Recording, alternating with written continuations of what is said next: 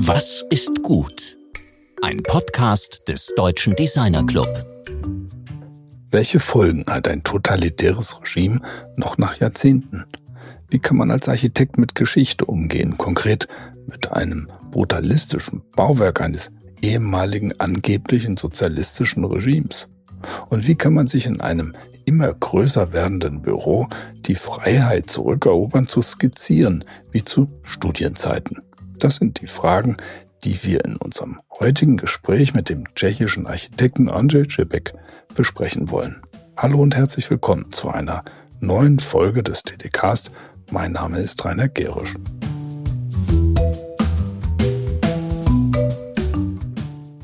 Vor dem Hintergrund des furchtbaren Kriegsgeschehens in der Ukraine schauen wir oft hilflos auf das Zerbrechen von Gesellschaften unter dem Druck des Totalitarismus, auf die Brutalität des Krieges.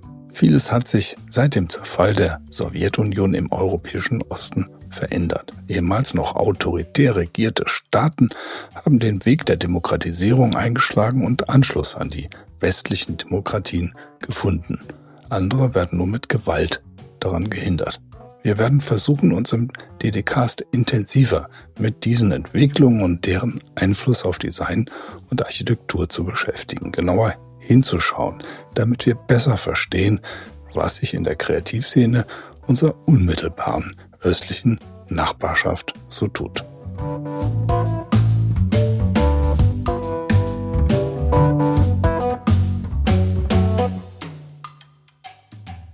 Heute geht es in die Tschechische Republik. Andrzej Schibek ist Mitbegründer des Architekturstudios Schibek und Christoph mit Sitz in Prag, Brünn und Bratislava. Er studierte Architektur und Städtebau an der Technischen Universität Brünn, in der Tschechischen Republik, an der TU Graz, in Österreich und an der ETH Zürich in der Schweiz. Er spricht gut Deutsch auch, wenn wir heute mit ihm Englisch reden, weil er sich damit wohler fühlt. Seine Arbeiten wurden unter anderem im New Yorker MoMA als Teil der Ausstellung Uneven Groves ausgestellt. Mit Andrzej redet mein Kollege Georg Christoph Bertsch über Aktivismus in der Architektur, über Ego, Neugier und Naivität und darüber, dass wir eigentlich schon genug gebaut haben.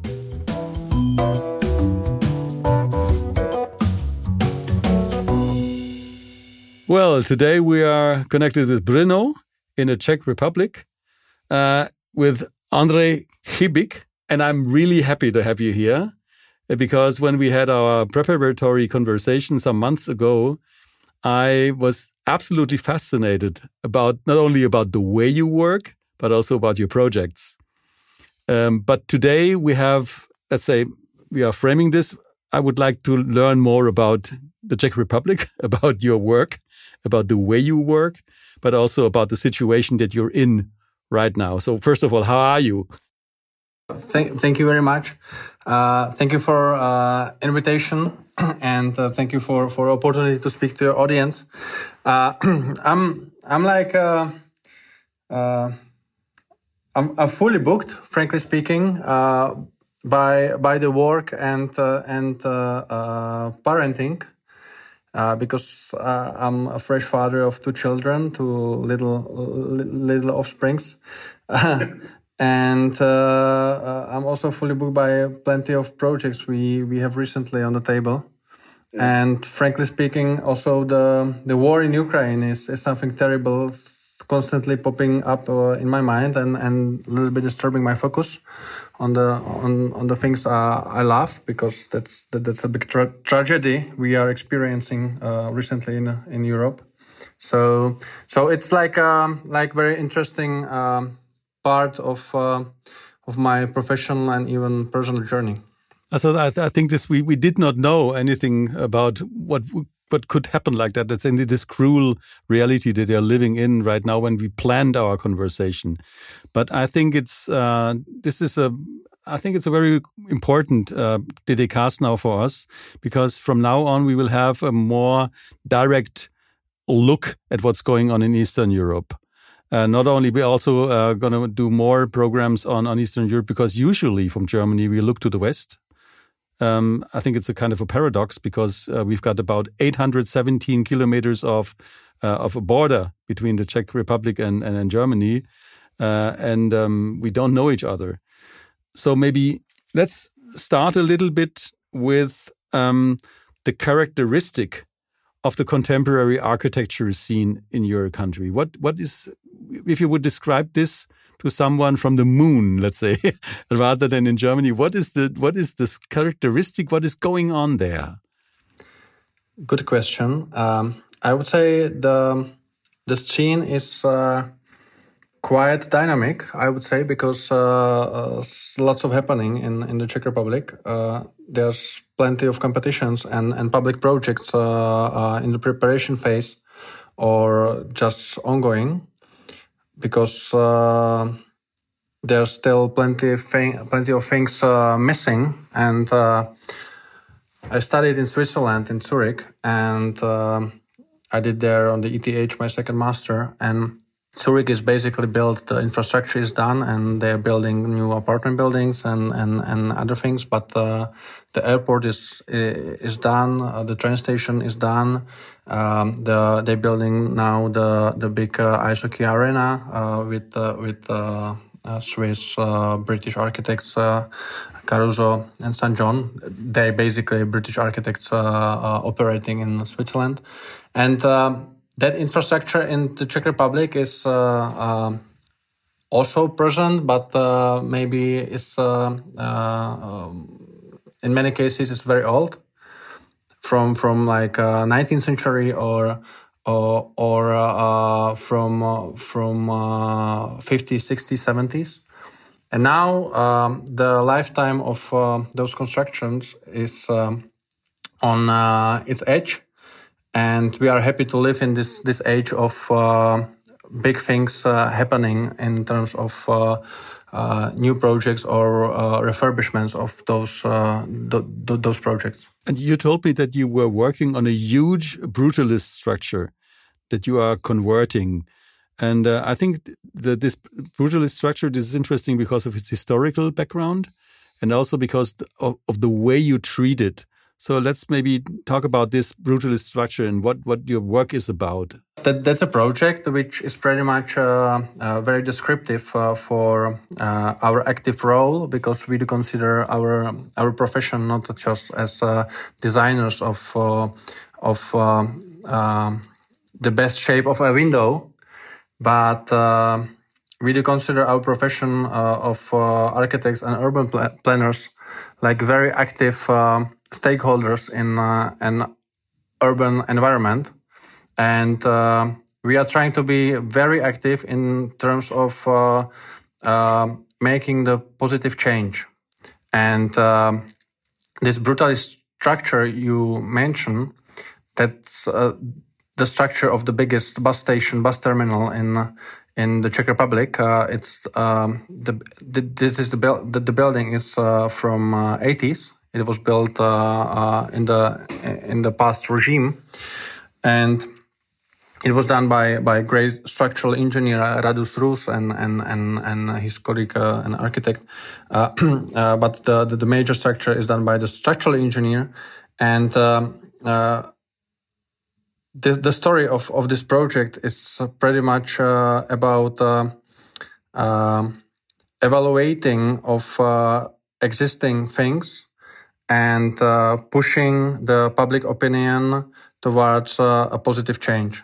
So um, maybe we can talk about this project uh, more in deep because what, what, I what I find so interesting there is that you you're talking about the communication with the public.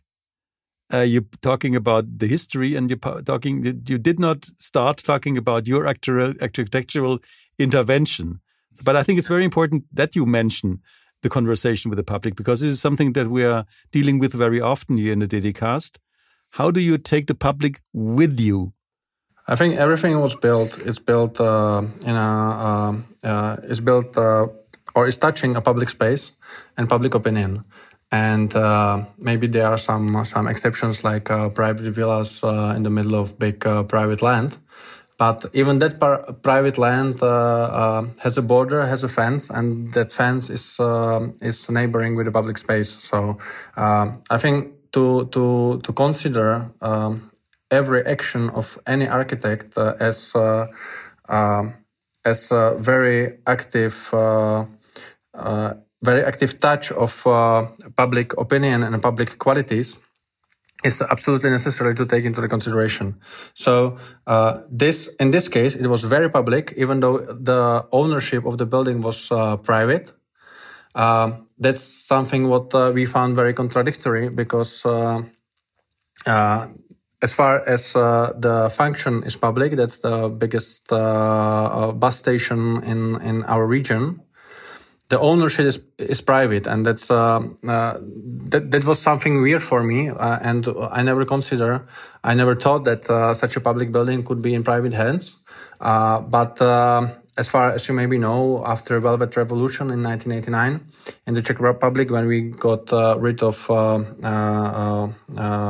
the, the totality of one strong party there were 90s uh, and in the 90s, there was uh, something we called very wild uh, privatization. And uh, in my opinion, uh, the generation of those wild privatizers um, uh, privatized a little bit more than was necessarily, I would say. So, so this public public property become a private property, and that was actually uh, a beginning or a start of uh, of uh, of of uh, conditions of uh, of condition of this uh, um, publicly considered private owned building. the issue was that actually how we maybe maybe interesting for your for, for your audience could be how we got this this commission because um, I'm I'm not a driver I, I have no driving license I, I never had uh, Uh, to be to be super clear. Uh, and uh, uh I use public transporta- transportation a lot. Uh, I use the trains, buses, and then my bike, and, and, and, and I like to walk. But as far as I use the bus on a very frequent way, um, I was forced to use also this bus station and we are talking about station of uh, uh, 100 square meters to 100 square meters footprint. So it's really huge area. It's a it's a size of of a uh, of a, uh, of a square actually, and uh, of the biggest square in in in Brno.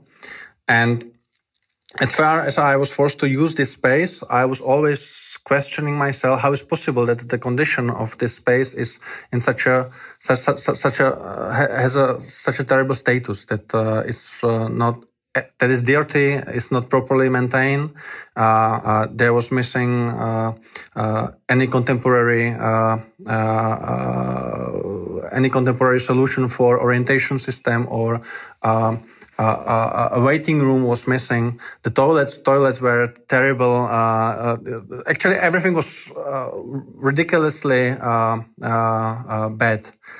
And while waiting for the bus, I was just like, okay, so what should I do as an architect? what should we should we watch this uh, decaying of uh, such a beautiful uh, steel concrete structure or should we, as a professional, start a dialogue with uh, with uh, with the owner?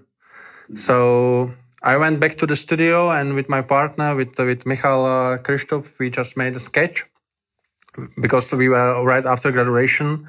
Uh, that's like 11 years ago. And we made a sketch and, and, and we thought that we will present this sketch to the municipality because we thought that uh, the ownership of this bus station is uh, in public hands. So we went to the municipality, and then then then, then they told us, "Okay, guys, it's it's very nice sketch, but uh, uh, it would be nice if you will uh, be successful in the transformation of this bus station. But uh, it's not our fault that the status of the construction looks like this. Uh, you have to go to the to the right owner, and the right owner is uh, a private company." So we surprisingly and now we know that uh, we can uh, search the owner in the in, the map uh, in, in, in the in the catastrophe, but uh, we were fresh graduates with uh, uh, very enthusiastic but not experienced. so so we went di- then directly to the to the owner and he gave us um, a date. We, we we met them and they told us that they that the sketch is great, but they are they are actually not able to not refurbish it, but they are not able to maintain it properly because uh, the business they're running is so little uh, that they cannot afford uh, a proper maintenance of the structure.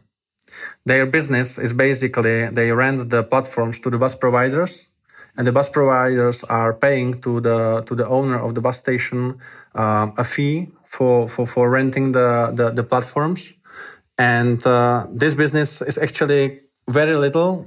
And while they uh, privatized this uh, structure, not for running this business, but for selling this uh, property as land to a potential developer, and it doesn't happen in the past 30 years they were just like stuck in this problem. So that was a diagnosis that was this diagnosis of of uh, of the of the condition and i think for an architect it's uh, like very interesting uh, experience to diagnose first the problem and then to start to act so we we we our, our next next action was uh, to try to get the money for the refurbishment.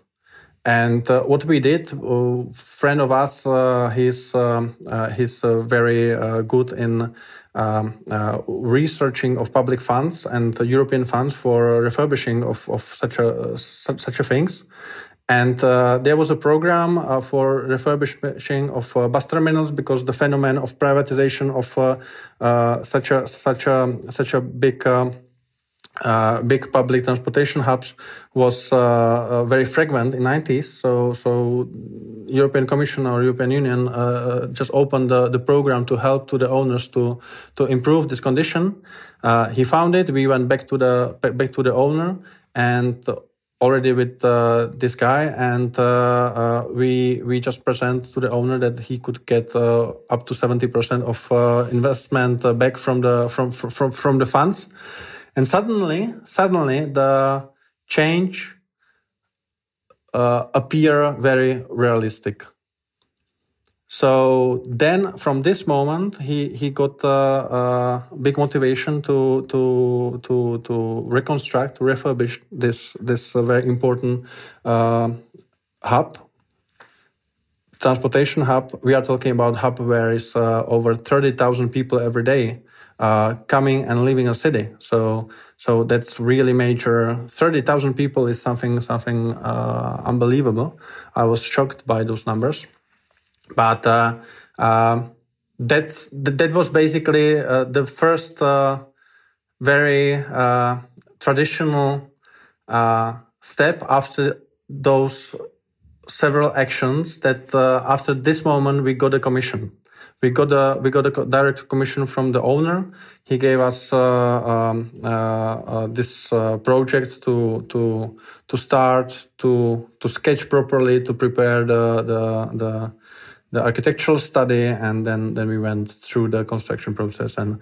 Nowadays, after I would say uh, after ten years or eight years of our uh, activities and activism, as as I call it, architectural activism, uh, we succeed, and and and the the, station is uh, in something we can call contemporary. Uh, contemporary quality and status. I think it's a very good story about what happens to uh, to public transport when it's getting privatized, because this is the the the the, the fairy tale of the market liberals is if you privatize public transport, it will get better, but it's getting worse everywhere where it's privatized. So this this story is is is great, uh, not only in terms of understanding your work and in understanding uh, the the immense importance of communication in architecture, because it's a story about communication. Um, and what I let's a little bit talk about your studio because you told me that your studio has been growing a lot, uh, that through this growth, of your company, you kind of lost contact with sketching and lost contact with designing. And now you regained a little bit this capacity because the company was growing further and further and you got some more freedom. So what is the, how big is your company? Where is it located? What are you doing? And let's say in general. And then let's talk a little bit about sketching because I think this is really, really important. Exactly. That was, that was, a, that was, I think uh, we are we are um, active since uh, 12 years. Uh, I've graduated 2011, and we open we, we did together with uh, Michal first competition together in 2010. So so right uh, after he came back from uh, Bjarke Ingels Group from Copenhagen, and I came back from Poduschka Popelka, PPAG Architekten uh, from Wien. We we did a practicum. We call it practicum, I think, in Germany. Yes. So so we did we did an internship there, and we came back we, op- we, we, we did the first competition. Uh, we lost. Then we did second competition. We won, and we we, we, we, we got some first real money to start the the, the our own own prac- uh, practice. And since then, uh, we grown for from from like four because we are always two partners, and we had from very beginning two to architects. They were helping us with uh, with uh, day by day agenda, and uh, from, from from there we grown till the team of fifty uh, people. So we are uh, like uh, still two partners and forty eight employees, and or I will call them colleagues, not employees. And I think that's that, that that's that's the size you you still can handle somehow uh, by your own, but it's also a size that you can afford a middle management, and that's something very important for for for me to have uh, middle management responsible for all the contractual issues, for all the all the law issues, for all the things in the front office and back office, and um, I'm finally free after after like uh, five years working on everything now I'm free to design uh, back again uh, everything I want because uh, I'm uh, my hands are free of, of all those uh, all middle management uh, struggles.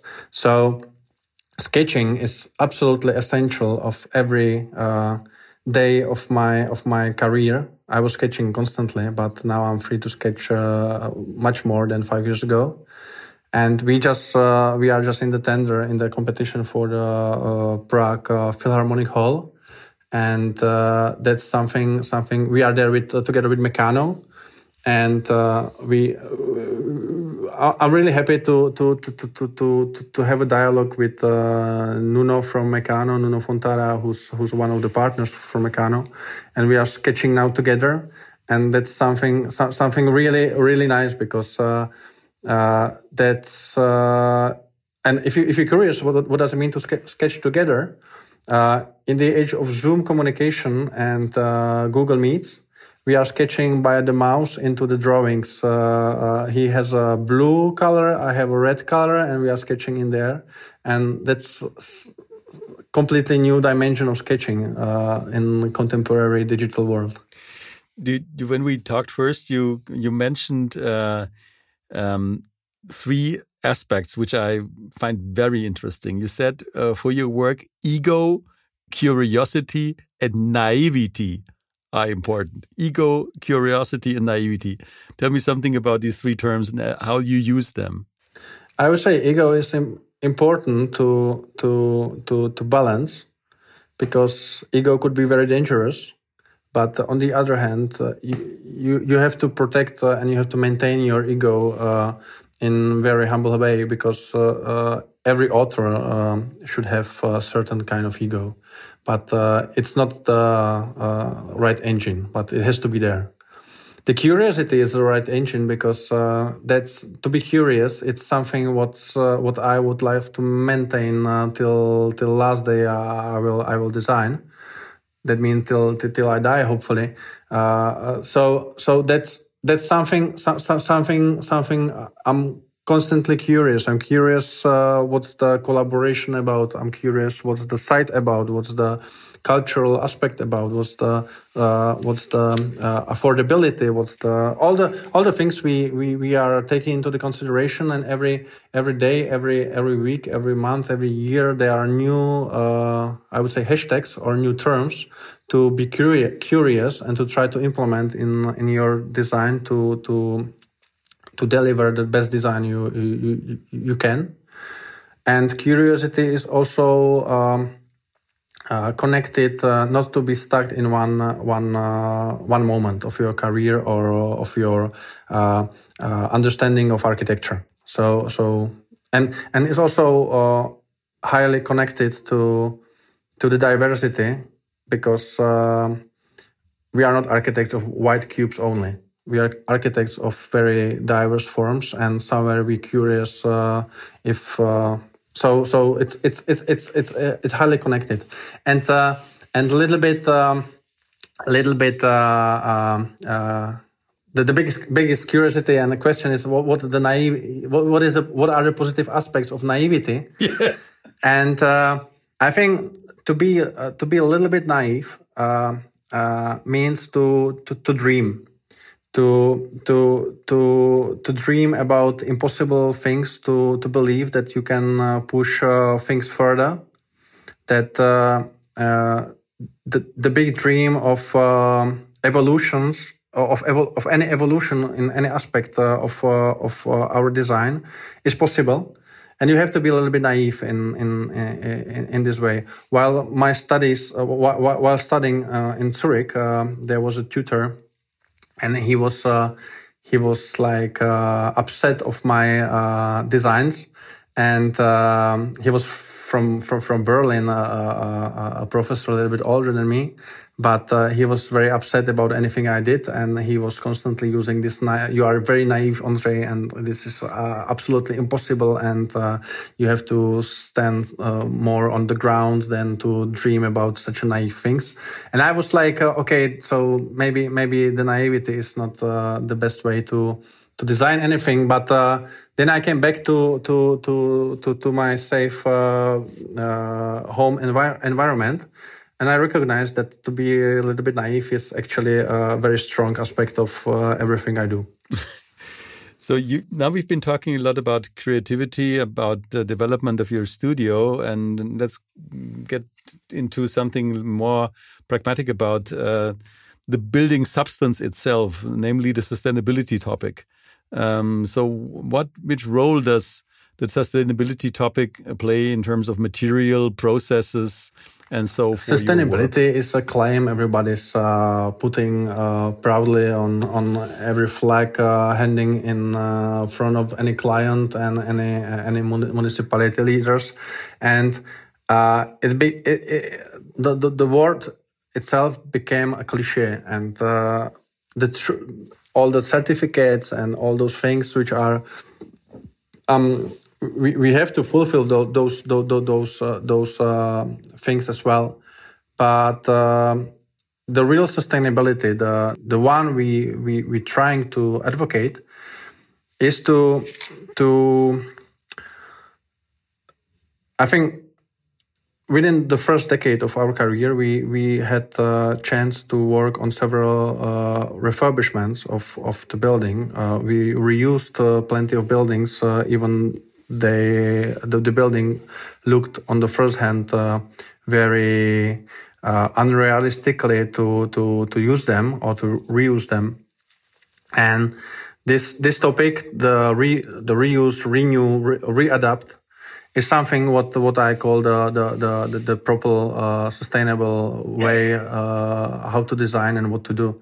Because uh, Aaron Betsky, uh, the, the, the one of the leading voices, uh, um, he was a curator on on the I think uh, 18th uh, Architectural Biennale in Venice. Um, there's a statement uh, from him that uh, we built already enough, and we just have to. as a civilization, we built enough, and we just have to use the uh, build fundus more efficiently and more versatile and uh, more uh, smart than we use uh, and and to build anything else is maybe anything new is maybe not that necessarily I love to build new structures. I love to experiment. Uh, uh, but uh, the more I'm, I'm focused on the refurbishments and adaptations of existing, I'm more convinced that there's a huge potential and there's plenty of aspects we can we can very in a very creative way uh, play with. So so that's my answer for for what is our opinion uh, the most sustainable way now I think we are already reaching the end of our podcast. And usually I asked uh, the question, what is good? But in this, under this historic conditions, now I would ask two questions. I would like to ask two questions, namely, what is bad? And then what is good? what is good? What is bad? It's, it's, Jesus, that's a question. I would say, um, the good architectural approach is if the architectural is uh, architecture is responsible and uh, architects should care uh, and architects should act.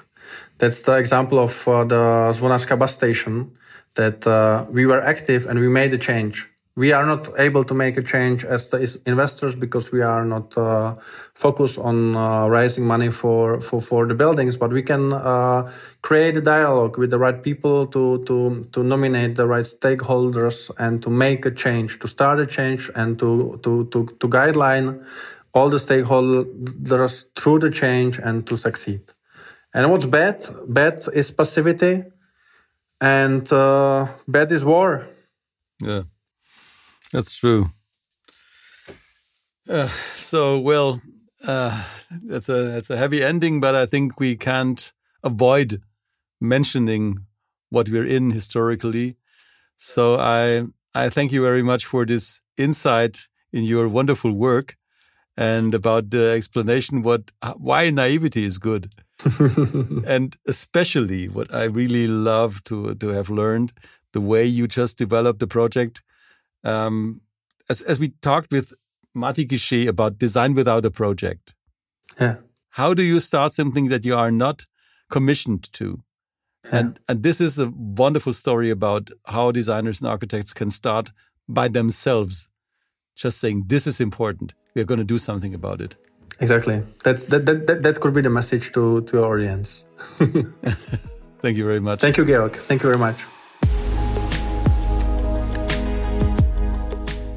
Das war Georg im Gespräch mit Andrzej Schibek. Mich haben besonders die drei Eigenschaften fasziniert, die Andrzej in der kreativen Arbeit für wichtig hält. Ein gesundes Ego, wie wir zu sagen pflegen, stetige Neugier, ohne die man nicht richtig vorankommen kann und das fand ich besonders interessant, Naivität, womit gemeint war, dass man Träume, Unmögliches oder gar weit entfernt scheinende Ziele zulässt, um Konventionen vorhandene Grenzen und eine kaum veränderbar scheinende Realität brechen zu können.